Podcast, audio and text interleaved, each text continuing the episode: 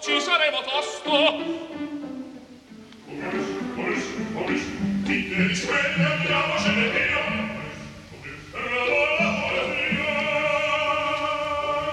Momus, il caffè dell'opera. Buongiorno, benvenuti, bentornati al programma di Laura Zanacchi e buongiorno da Sandro Capelletto. È stato un periodo bellissimo per i musicisti italiani, per i riconoscimenti che hanno eh, avuto il quinto e il secondo premio al concorso Chopin, concorso pianistico Chopin di Varsavia. Tra l'altro il vincitore ha suonato su un pianoforte italiano, prima volta che succede su un pianoforte eh, Fazioli, secondo posto al concorso pianistico Liszt di eh, Budapest, primo posto al concorso Paganini eh, per violino di Genova. Si tratta di tre concorsi concorsi Chopin, Liszt, Paganini di assoluto rilievo, di assoluta qualità e ehm, secondo posto e prima orchestra europea per l'Accademia Bizantina ai Gramophone Award del 2021. Come è stata accolta questa notizia dall'opinione pubblica italiana, dal sistema dell'informazione? Qui bisogna essere molto diretti e molto onesti. È stata accolta in un modo del tutto eh, che ha sottovalutato l'importanza di questi riconoscimenti. La prima reazione, e lo dico con grande tristezza, è stata di disinteresse, di disattenzione. C'è voluta una lettera di quel magnifico musicista che non ha mai dimenticato anche un'attitudine civile nel suo modo di fare musica, che è Danilo Rossi, prima viola dell'Orchestra della Scala, una lettera ai giornali in cui eh, diceva molto rispettosamente, molto educatamente, sono stati ricevuti dalle massime autorità istituzionali. I calciatori che hanno vinto l'europeo, le nostre nazionali che hanno vinto importanti competizioni internazionali, i nostri singoli atleti che si sono distinti. Ma come mai?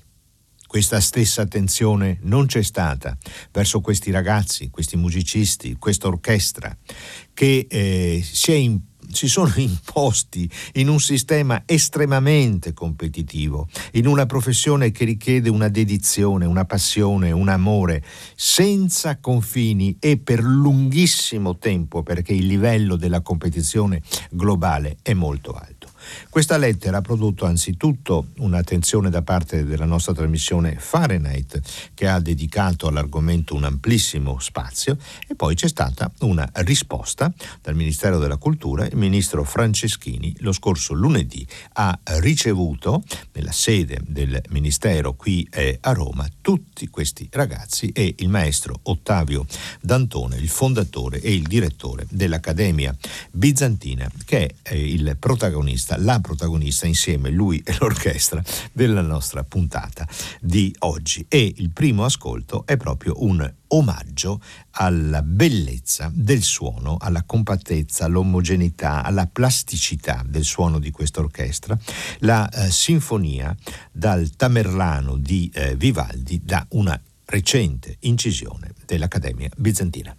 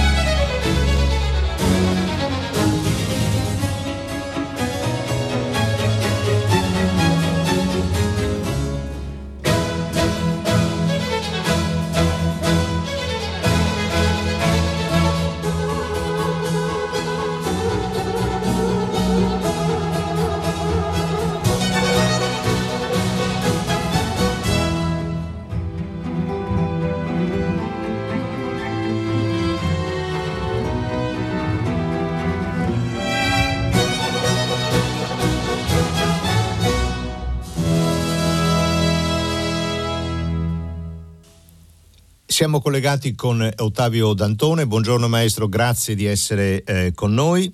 Buongiorno, grazie a voi. Allora, naturalmente rinnovo i complimenti per questo eh, prestigioso riconoscimento ottenuto. Può chiarire al nostro pubblico il meccanismo dei Gramophone Awards? Sì, allora la rivista Gramophone, eh, la rivista inglese, è una delle più importanti del mondo.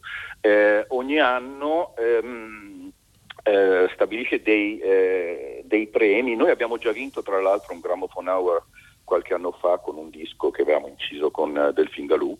Eh, e, ma tra le altre i premi eh, discografici c'è anche eh, differenti categorie di premi eh, alla migliore orchestra, al miglior eh, quartetto, al miglior solista, eccetera.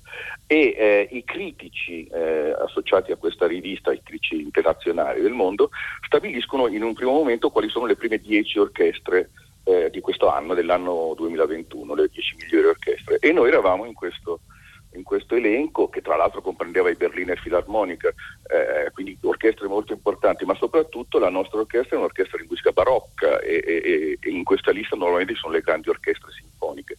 Quindi questo era già per noi un, un, riconoscimento, non solo per noi devo dire, un po' per tutto l'ambiente anche della musica barocca che negli ultimi anni, negli ultimi decenni ha avuto sempre più successo e gradimento da parte del pubblico. Eh, successivamente ehm, la votazione poi finale veniva stabilita dal, eh, dal pubblico. Eh, cioè i, i, diciamo, i, critici indicavano le 10 migliori e poi a seconda dei seguaci, dei follower, come si dice adesso, delle varie orchestre, a, eh, dovevano votare sul sito del Gramophone eh, la loro preferenza e c'erano anche dei video do, che illustravano un po' la, alcune esecuzioni di, di, queste orchestre. E insomma il risultato finale insomma, che eh, noi siamo arrivati secondi, la prima orchestra eh, la prima classificata è un'orchestra americana, per cui eh, eh, noi di fatto con questo riconoscimento veniamo indicati come la migliore orchestra di quest'anno in Europa.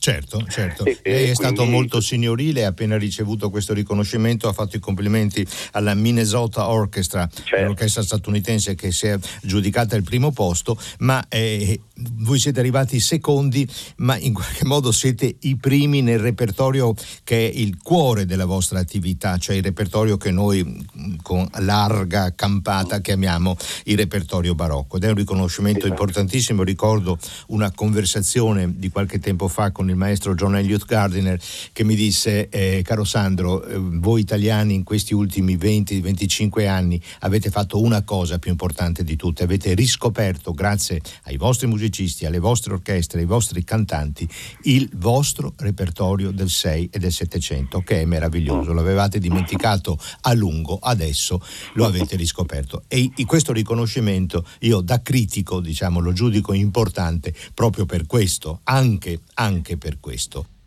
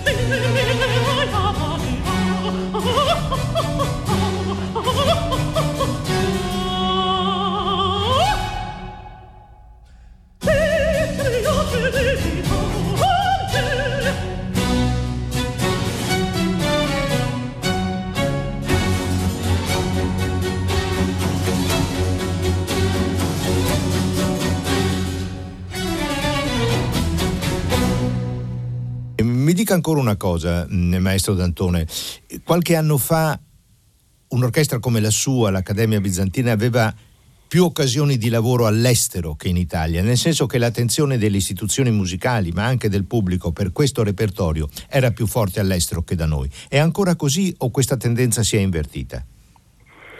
Certamente non si è invertita, è migliorata, eh, lo vediamo anche eh, con iniziative come, importanti come quelle del Teatro La Scala che eh, eh così come hanno fatto già molte orchestre all'estero ha istituito una eh, sezione barocca con strumenti originali all'interno della propria orchestra per poter eh, eseguire queste opere ehm, con le sonorità, quindi, ma soprattutto con l'estetica e la lettura che, eh, che, meritano, che permettono poi in un certo senso al pubblico eh, di comprendere il linguaggio. Ora, giustamente diceva, eh, qui in Italia questo linguaggio che è legato proprio alla retorica, al, al rapporto fra musica e parola, teoricamente dovrebbe essere più eh, comprensibile agli italiani ehm, per tanto tempo in, in, Italia questo repertorio è rimasto sconosciuto. È bellissimo che una, una, um, un musicista importante come Gardiner faccia notare appunto che noi stessi in Italia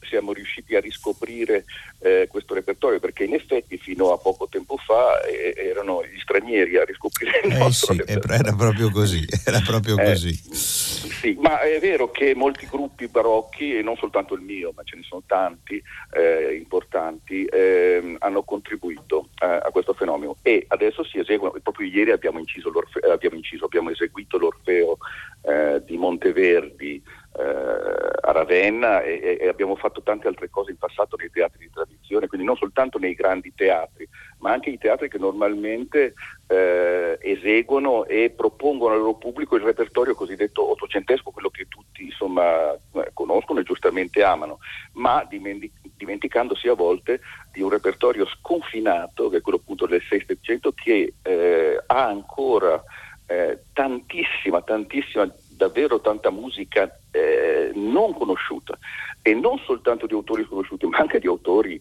eh, conosciutissimi come Vivaldi. Noi eh, l'anno prossimo ehm, eh, eseguiremo in giro per i teatri il Tamerlano di Vivaldi. Eh, di Vivaldi si conoscono, il grande pubblico conosce diciamo, le grandi opere strumentali come le quattro stagioni, i concerti eccetera, ma eh, Vivaldi ha scritto tantissime opere eh, e poche sono conosciute, eh, ma poi e anche autori sconosciuti ma che ebbero un successo incredibile e che quando vengono proposti oggi eh, con una lettura eh, filologicamente comprensibile, più che corretta, Bravo. Eh, eh, buona la, distinzione. La gente, sì, la, la, gente la riconosce, riconosce il proprio linguaggio e anche in Italia soprattutto eh, riconosce le proprie radici musicali e quasi sempre, anzi no, quasi, ho detto un quasi inutile perché sempre il pubblico ha apprezzato eh, c'è stato un entusiasmo, eh, anche recentemente altre esecuzioni, eh, non soltanto nostre, eh, hanno riscosso nel pubblico italiano un, un, un successo eh, pari se non superiore a quando si eseguono mm, opere insomma, di Verdi, di Rossini.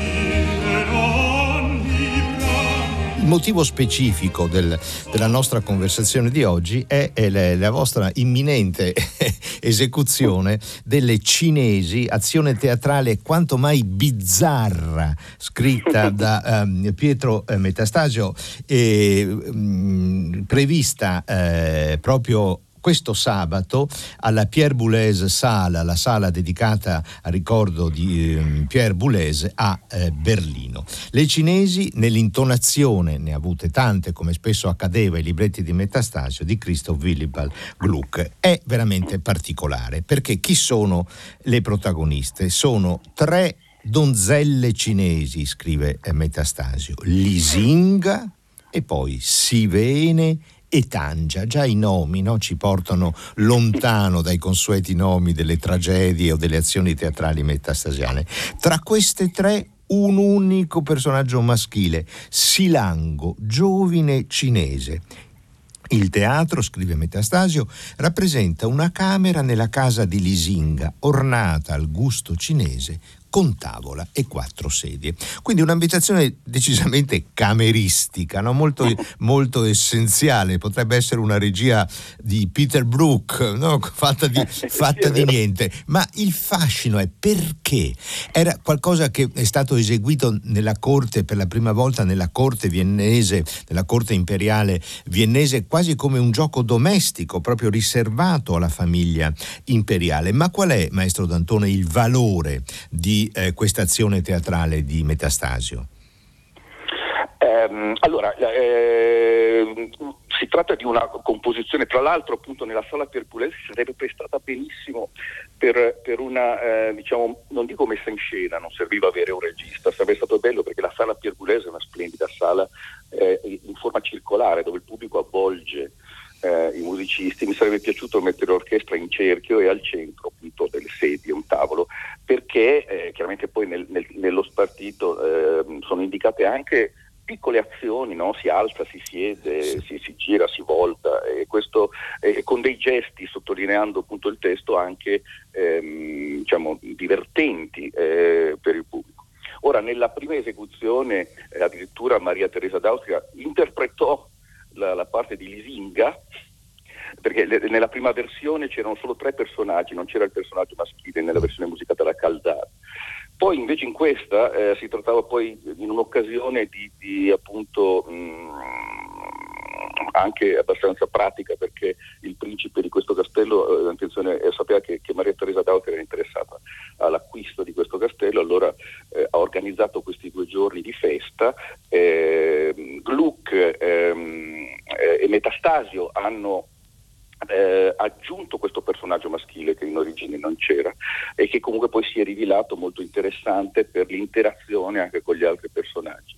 Eh, detto questo, ehm, la prima cosa importante di quest'opera è che eh, attraverso appunto la storia molto semplice dove queste tre sorelle, eh, queste tre amiche, queste tre donzelle ehm, si annoiano, non sanno si che annoiano, cosa fare. Sì sì, sono lì, non sanno che fare, come passare il tempo eh, e allora a un certo punto subentrando improvvisamente questo giovane che arriva da un viaggio in Europa dove ha imparato un po' le maniere, no? la moda insomma, europea, in un primo momento di smarrimento delle tre, compresa la sorella, perché questo, questo eh, giovanotto è fratello della sorella più grande che appunto appunto Lisinga. Esatto. Insomma, dopo un po' di, di, di, di, scandalo da parte del Sole perché un uomo non può entrare negli apparamenti, ehm, eh, questo, questo, giovane eh, si prende gioco di queste usanze cinesi, eccetera, eccetera. Comunque, passato questo momento, alla fine decidono di farlo restare e per passare il tempo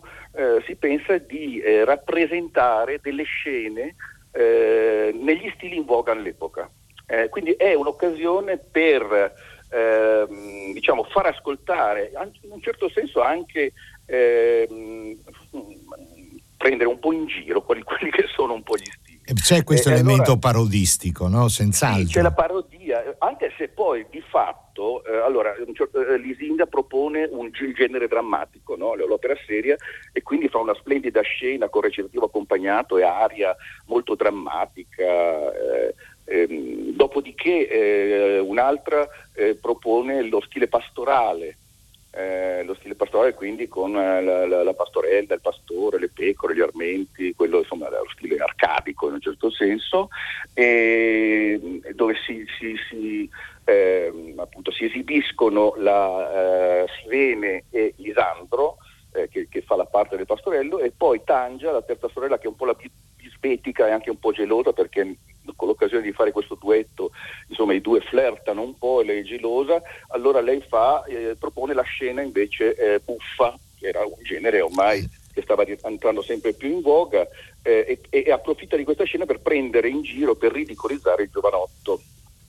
Insomma, alla fine eh, tutto si risolve nel fatto che si ascolteranno eh, gli stili, gli stili più, più ancora che, che all'epoca, insomma ed è eccezionale l'abilità sia di Metastasio che di Gluck di passare dall'uno all'altro è proprio come un software che va, che, che, che va no? esatto. dai il, il, via schiacci e loro fanno. Vuoi la, la scena tragica? Eccola. Vuoi la scena pastorale? Eccola. Vuoi la scena buffa? Eccola. Questo è, è, è fenomenale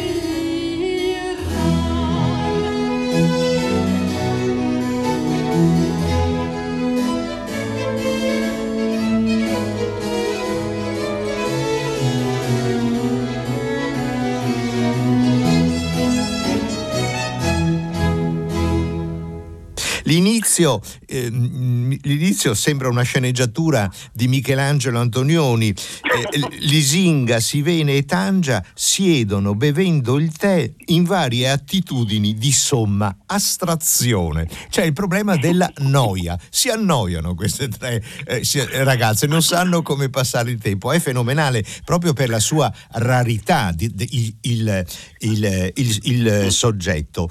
Ehm, quello che mi ha stupito, lei ha ricordato la prima intonazione di Antonio Caldara a Vienna nel 1735, questa intonazione di Christoph Willibald Gluck è del 1754. Siamo alla vigilia, all'antivigilia dei grandi titoli di Gluck, dei grandi titoli sì. della sua riforma. Che cos'è questo? Un esercizio di stile, dovendo eh, concludere, eh, maestro D'Antone, come l'affronta Gluck? Sì, è un esercizio di stile, eh, tra l'altro eh, lui già che già era proiettato verso quella che sarà la riforma, quindi dell'opera, eh, dove lo schema, insomma, ehm, che allora cominciava a essere considerato un po' rigido di recitativo, aria, aria col da capo, eccetera, eccetera, e quindi un uso più eh, drammaturgicamente realistico eh, dell'opera, ecco lui che avrebbe potuto fare proprio una presa in giro, in realtà tratta questi tre stili in maniera magistrale perché comunque la scena la scena eh, tragica, la scena buffa e la scena pastorale sono comunque eh, composte di musica eh, eh deliziosissima e che, potre- che, potrebbe tranquillamente essere, ehm, essere, presenti in opere complete, in opere di altissimo livello. Quindi eh, lui mette in, in scena insomma, le, le, gli stili dell'epoca ma con una competenza e una, una, insomma, un'abilità compositiva eh, notevolissima, davvero eh, musicalmente davvero molto interessante, ma la, la, cosa è molto interessante, sono anche i recitativi e questo dico purtroppo perché eh, adesso non è possibile con dist- col distanziamento, io avrei voluto appunto come dicevo prima avere i cantanti più vicini, molto purtroppo vicini. abbiamo l'obbligo dei tre metri di distanza l'uno dall'altro e che diciamo, impedirà eh, una interazione drammaturgica tra i personaggi, vedrò quello che potrò fare perché lo vedrò lì nella sala come disporre i cantanti magari con qualche gesto che, che faccia capire insomma, che non si tratta semplicemente di un'opera in forma di concerto, mi piacerebbe appunto in qualche modo, adesso quando sarò lì ho già un'idea della disposizione ma me, la, la, voglio la, essere sul posto. La verificherà. Grazie mille maestro Antone, noi ci congediamo, oh, naturalmente tutto finisce in grande eh, letizia, amicizia e danzando. Eh, danza. Esatto, voli il piede in lieti giri, il quartetto finale sì. di Le Cinesi esatto. di Gluck. Grazie mille di essere stato con noi. A risentirci grazie, alla prossima alla occasione. Prossima, grazie, grazie.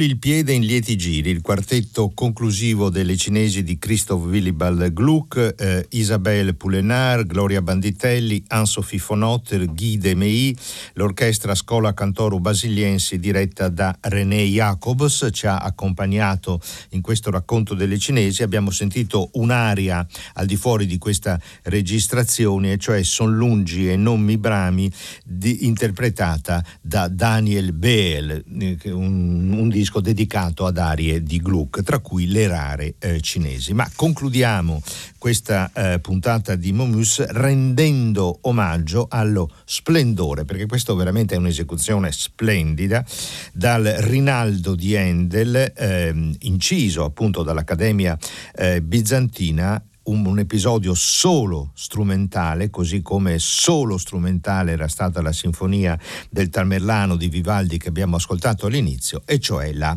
battaglia.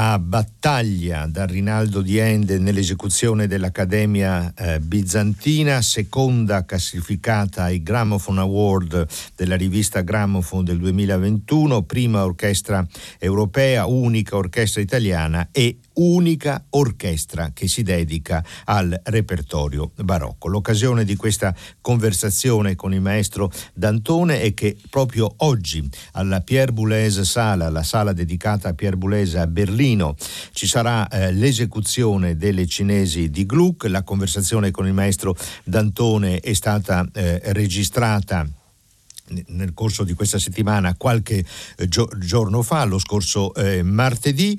Con questo ascolto e facendo ancora una volta i più vivi complimenti all'Accademia eh, Bizantina, termina il Momus di oggi e ci accomodiamo di là in sala da concerto.